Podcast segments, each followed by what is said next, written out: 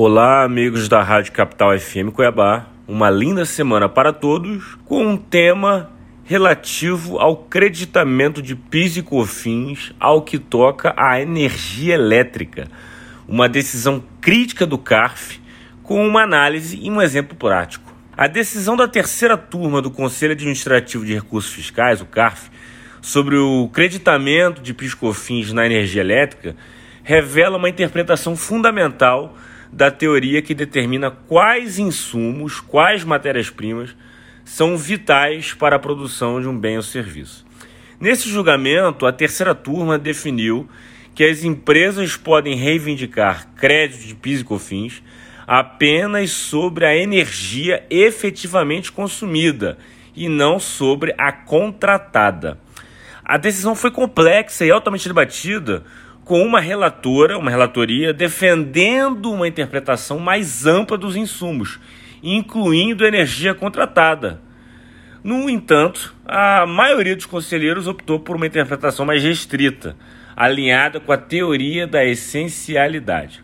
O que, que fala essa teoria? É basicamente que os insumos é, têm uma abordagem jurídica que visa identificar os componentes indispensáveis ao processo de produção. Essa teoria analisa se um determinado insumo é vital e necessário para a atividade produtiva e, consequentemente, se ele se qualifica para o creditamento é, de PIS e COFINS. Um exemplo prático aqui de como se calcula isso. Considere uma fábrica que contratou mil kW por um real por mas consumiu apenas 600 kW, ou seja, consumiu apenas 600 reais. Então, ao invés de mil quilowatts, ou seja, ao invés de mil reais de crédito, ele vai apenas ter uma base de 600 reais de crédito.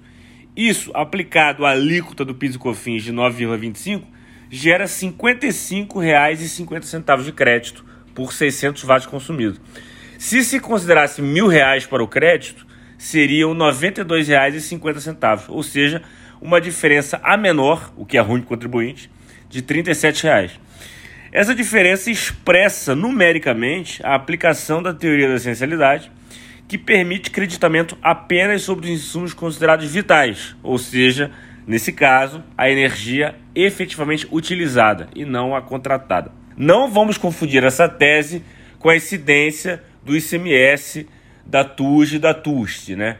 É, que uma vez lá atrás o STJ havia decidido que o ICMS atinge apenas a energia usada, que nesse caso foi bom para o contribuinte e não a energia contratada. Porém, se a energia usada é essencial, então apenas a energia usada pode ser usada como crédito e não a energia contratada. Isso virou uma faca de dois gumes para o contribuinte ao que toca à tributação federal. Concluindo-se, a decisão do CARF é um marco significativo na interpretação dessa teoria da essencialidade dos insumos, trazendo uma nova perspectiva que provavelmente afetará as práticas fiscais de muitas empresas. Essa interpretação do CARF, alinhada com a teoria da essencialidade, implica uma análise cuidadosa e precisa dos insumos, que são genuinamente cruciais para a produção. Essa mudança enfativa a necessidade de uma, de uma compreensão clara e profunda das leis fiscais e da regulamentação e do compliance jurídico fiscal da empresa.